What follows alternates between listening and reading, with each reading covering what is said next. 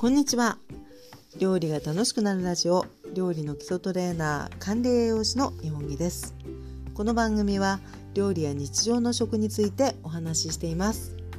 本日は第144回目の放送となります。今日のテーマです。いちご大福あんが柔らかすぎる時。えー、こちらはですね、えー、質問をいただきました、えー、リスナーさんからのご質問を読みたいと思います、えいつも家事をしながら楽しく聞いています。いちご大福のあんについて質問です。先日レシピを見ながらいちご大福を作りました。白玉粉と砂糖と、え水を加えて電子レンジで作る生地だったのですがなかなかいい感じにできました。があんこかっこ粒あんが市販のものだったのですが割と緩め。丸めている時から緩いと思っていたのですが包むのに大変で閉じたところもなんかあまり綺麗に閉じられなかったです。かっこ。でも、えー、美味しくはいただけました、えー、またチャレンジしたいのであんが緩い時うまく包む方法をご存知でしたら教えてください、えー、神奈川県の方からお寄せいただきました。ご質問ありがとうございます。ということでですね、えー、今日のテーマ、えー、いちご大福あんが柔らかすぎる時ということでお答えしていきたいのですが、えー、ポイントは2つです。1つ目、えー、あんの対応方法。2つ目、えー、白玉粉を使ってレンジ大福で気をつけると良さそうなポイント。ということで早速お話ししていきたいと思います。このいちご大福に限らずですね結構あんパン作るとかあの何かですねお菓子作る時にあのあんがまあいろんなこうお菓子に合わせた硬さってあるとは思うんですよね。で柔らかいのも別にあの使い勝手ってあって結構お団子に塗るとかですねどら焼きに挟むみたいな時はちょっとこうやっぱりおまんじゅうとか、えー、餅菓子よりこう柔らかいぐらいがちょうどいい場合っていうのも多々あるんですけれども、えー、今回のように、えー、あんをあの市販で買ってきて手軽に使おうと思ったんだけど、え開けてみたら緩かったっていう場合のね対応方法っていうのをあの3つほど、えご紹介したいと思うんですね。で、えその度合いにもちょっとよるんですけれども早速いきましょう、えー、3つありましてまずですね、えー、もうほとんどいい感じだけどちょっと柔らかす柔らかいかなと感じる時っていう場合ですねでその時はですねあの例えばその今回の場合だと、まあ、大福に使うっていうことで、えー、レシピに例えば 250g を何個に分けてみたいな丸めておきますみたいな指示があった時にあ緩いかなちょっとねちょっとくっつくなぐらいの感じだけどまあ分けられるし丸めることもできそうだっていう場合はですねもうあの丸めながらでいいんですけどあのペーパータオルでですね、まあ、あのギュッとこう丸めた時に握ってあげるあの個数に分けてですね。で、えー、例えばその個数に分ける時も一個一個測ってもいいんですけど測んなくてもよくて例えば 250g のあんをあの10個に分けますよって言ったらもうその何て言うかな、えー、こうパッケージから出してですねもう本当にあのー、なんだろうナイフ食事用のナイフとかでこう線を引いていくヘラとかで線を引いていくような感じで大体もうあの10等分みたいな感じにしていってでそれをですね1個ずつもペーパータオルでギュッギュッギュッとこうねあの握っていく感じ。で大小あったらあの大きいのから小さいのに少しねこうあの足してあげるみたいな感じで調整するとちょっとだけ緩いぐらいだったらもうそれで包めると思ます。特にあの大福の場合はね焼いたりするわけじゃないのであの、まあ、包めればいいっていう感じであればそれぐらいで、えー、あのペーパータオルでね形を整えて水分を吸うっていう感じでいいんじゃないかなというふうに思います。さあ2つ目ですね。でもうちょっと全体的な緩さが気になる場合ですね。今お話ししたのよりもちょっと最初からなんか緩いかもしれないぞっていうぐらい。だけどあのゆるゆるではないみたいなね。そういう感じぐらいであればですね、え1番のとあの非常にお話近いんですけど、え 250g 使いますってなったらその 250g をそのパッケージからあの取ってですねそれをもうあの20ぐらいのペーパータオルであの包んでしまってでちょっとこう時間を置いとくっていうのがまずできることじゃないかと思いますね。で時間どれぐらいでしょうねでも大体そのあのペーパーがどんどん水分を吸っていくのでペーパーがね濡れてきますよね。なのでそしたらそれぐらいでいい場合もあればえもう一回あのペーパー変えて積んだ方がいいっていう場合もあるかもしれませんけれどもでもまあそれでこう分けられそうであればあのそれはそれでいいかなという感じであの上手にできると思います。そして3番目です。であのさらに緩いとかですね。あとはまあ茹で小豆だとちょっと緩すぎるかもしれないんですけれどもまあ緩いなっていう時ですね。でこの時はですね基本的に加熱をして水分を飛ばすっていう方法に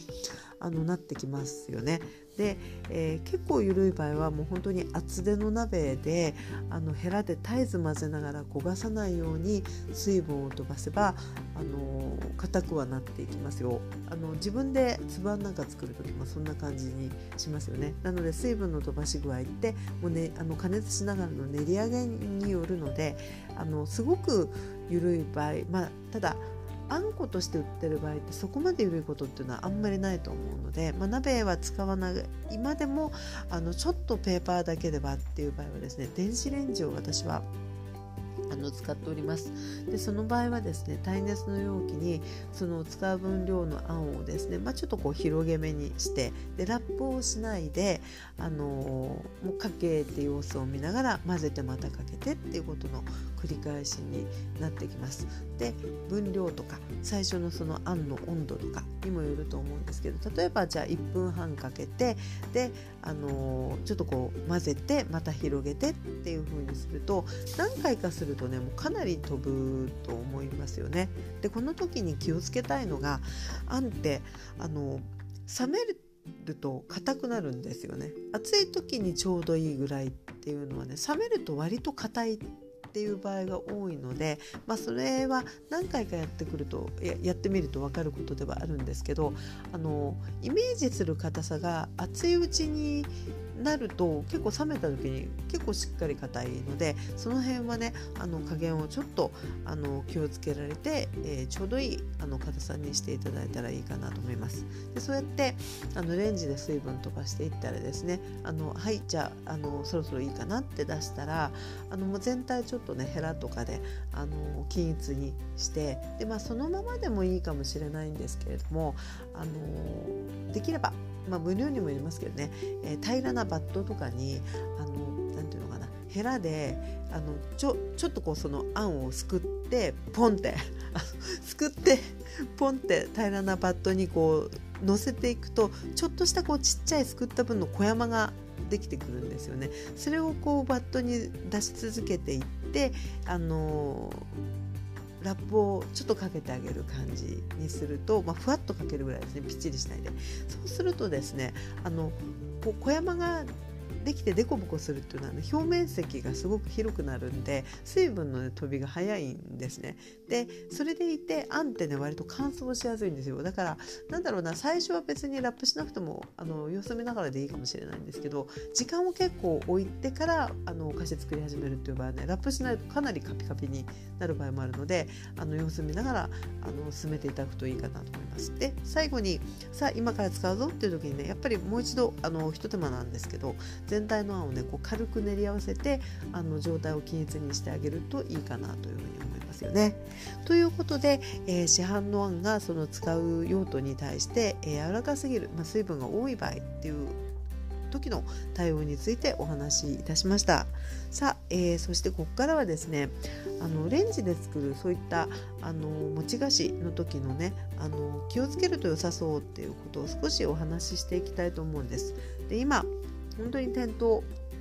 にあのいいいちごがいっぱい並んでるんですよね。昔はなんかこういちごっていうと3月とか4月ぐらいのイメージがあったんですけど私が子供の頃ぐらいって。ですけどあの実際はやっぱり2月ぐらいがあのすごく品種も出てるしあの美味しそうっていう感じですよね。なので、えー、今、えー、本当にねいちご大福作るといいんじゃないかなと思います。ということで、えー、この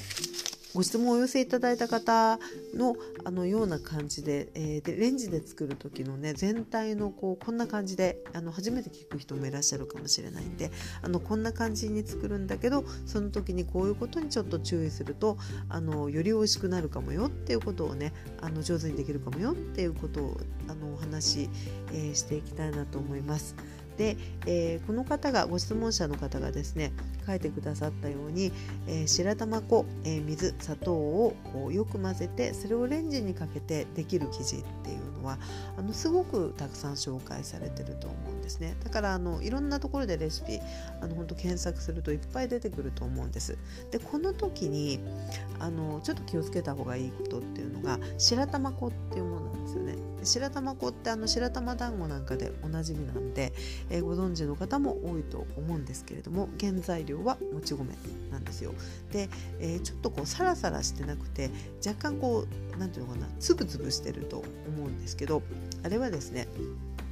もち米をあの水引きして乾燥させてるっていう製法なんですよね。だからこう水の中で引いてるっていう。なのでサラサラしてるというよりはあのちょっとこう粒っぽくなってる。なので、えー、このレンジに、え、かけてあの牛皮ってよく言われますよね。あの甘いあのお餅の生地ですね。で、えー、牛皮を作ったりするような時っていうのはこの白玉粉を使っていくにあたってはですねやっぱりねしっかり溶かさないとダメなんですよ。なので、えまあ、そんなに溶けにくいものではないんですけれども、あの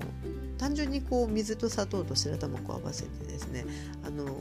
こう軽く混ぜるぐらいだとどうにかすると粒が残ってしまっていましてでこの粒が残ったまま加熱しますとねなかなかリカバーがね、あの難しいんですあの粒自体を取り除くのも大変だしでしかもかじると何ていうのあの硬いまんまだしっていうことで、えー、白玉粉をね水にねあのよく溶くっていうのはすごい大事なんですね。であの当たり前だなと思ってる方も多いと思うんですけど結構あの初めて作る時にあのレシピ本とかねスペースの関係でねすごくこうシンプルにあの耐熱の容器に、えー、白玉粉水、えー、砂糖を加えて混ぜレンジにかけるっていうね 一一文で終わってる場合も結構あるのでえっ、ー、とねあのーできれば念入りにっていうことであればあのよく白玉団子を作る時って少ない水を加えながら耳たぶの硬さになるまでっていうふうにやると思うんですね。その感じぐらいでいいと思いますよ。なのであの耳たぶの硬さってなるとあの手手指使ってると思うんですけど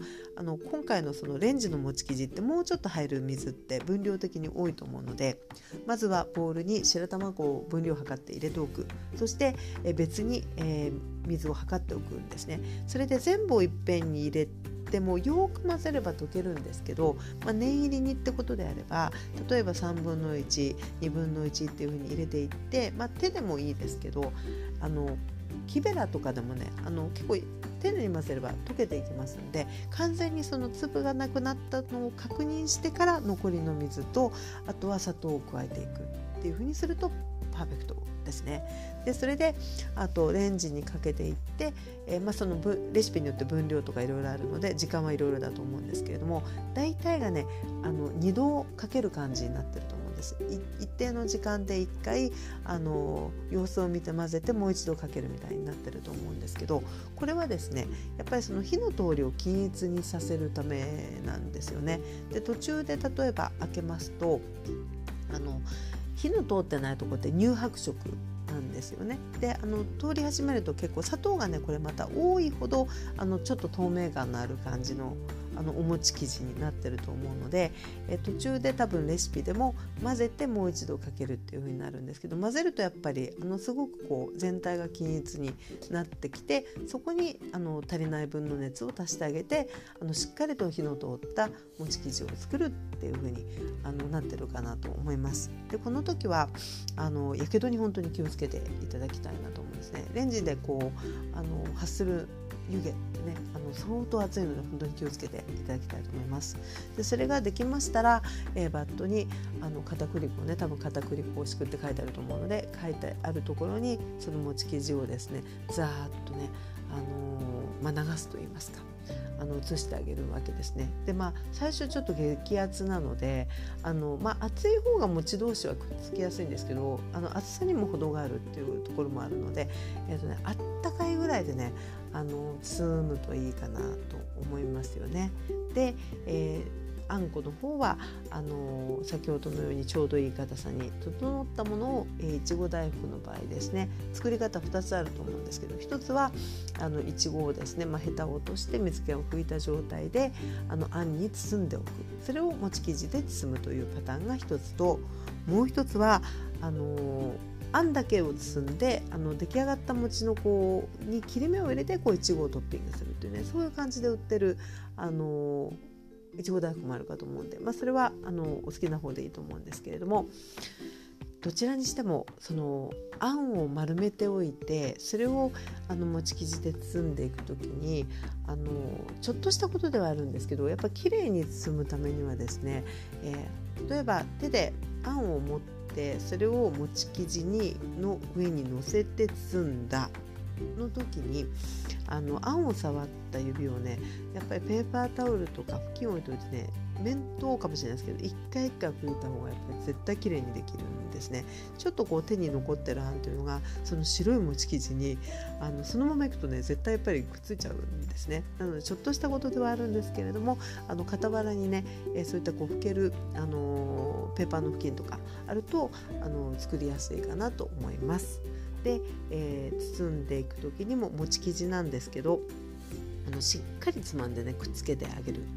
感じです。あのクッキー生地みたいなものだと手のひ手のあの両両手のひらで挟んでこうコロコロコロってするとこう丸くなってくるんですけど餅生地っていわゆるあの1枚の風呂敷で物包むみたいなイメージなのでやっぱりねしっかりつままないとあのくっつかないんですね。なのでそうやってえくっつけていただきましたらあとはそのあのくっつき目のところにがペタッとしてたらちょっとね片栗粉をこうまぶしてあげて、えー、手のひらに乗せて、えー、利き手の方をですね丸めて餅の上からかぶせてくるくるくるってしますとあの腰高なこう立体感のあるこりゃ美味しそうだっていうね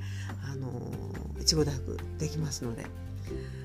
ぜひお試しいただきたいと思います。でも近年ですねあの私割とあの粒あんで作ったりっていうことも多かったんですけど今この23年って本当にフルーツ大福全般あの白あんがねあの割とこうメインでやっぱりフルーツがこう綺麗にですね。あと風味もやっぱり白あんの方が優しい。あの小豆の風味があんまりこうしなくてあのフルーツのこう香りとかねそういったものが生きるっていうところもあると思うんですけれども白あんというのがねあの多いかもしれません。で白あんは製菓材料店なんかに行くとあの割と売っていますけれどもえ普通のこうスーパーさんだとあの粒あんとこしあんはね必ずと言っていいほど置いてあるのでもう本当お好みで、えー、作ってみられたらいいかなというふうに思います。ということでねもうあの話をしながらね食べたくなってきましたけれども、え、いちごはね、えー、大きすぎるとちょっと大変なので、えー、やっぱり、まあ、あの大福の大きさイメージした時にはちょっと小さめな方がね作りやすいかもしれないですね。大きいの切っちゃうとやっぱりちょっとこう水分がいちごから出てきたりするので、えまああのほどほどちっちゃいものが作りやすそうな感じがします。で、えー、できたらですねもう、あのー、当日中に食べちゃうのがおすすめですね。で保存っていうのがどうなんだろうベストがあるのかもしれないんですけど、まあ、の私はもう余ったら冷蔵庫に入れちゃいます。硬くはなりますけど。なんですけどなかなかあの出来たての感じっていうのは難しいかもしれないですね。涼しければ室温で数時間だったら全然置いておけるとは思うんですが翌日になってくるとね私は冷蔵庫入れちゃいますね。なので、えー、もうあのご面倒なようでもあの食べる人がねその場でこうたくさんいらっしゃればいっぱい作ればいいんですけどなんかせっかくだからたくさん作って明日も食べちゃうぞっていう感じよりは面倒だけれどもあの今日も作って明日も作る方があの出来たてでやっぱりねおすすめかなという感じがしますよね。ということで、えー、本当にね春の、えー、みんなが大好きなフルーツ、ね、品種もねたくさん今出てますけれども美味しいいちごでぜひね美味しい和菓子お試しいただきたいと思います、えー、ご質問いただきありがとうございました、えー、ということで本日はここまででございます、えー、この放送料理が楽しくなるラジオでは、え皆様からの料理の質問、えお悩みなど募集しております。一緒に考えますのでね、えよかったら、えお送りください、え送り先は説明欄の方に貼っておきます。また、え東京室から、え一つお知らせです、え東方料理教室、えオンラインのものを運営しておりますけれども、えこの2月26日もうすぐなんですけどね、え土曜日から、え6回コースで、え料理を始めたい方のための、え家庭料理の基礎トレーニングというのを、え開講いたします。で、え昨日本当にね募集に対しての準備は割とちょっとこうタイトにしてしまったのは反省点ではあるんですが昨日あの説明動画っていうのを作りましたのでなんかあのどんな感じなのっていうことがカリキュラムでは書いてあるんですけれどもあの説明も聞いてみたいなってもしも思ってくださる方いらっしゃったら、えー、そちらのご案内も貼っておきますので、えー、よかったらご覧ください。ということで、えー、本日もお付き合いいただきありがとうございました、えー、それではまたお耳にかかりましょう。お相手は料理の基礎トレーナー管理栄養士の日本木でございました。それでは失礼いたします。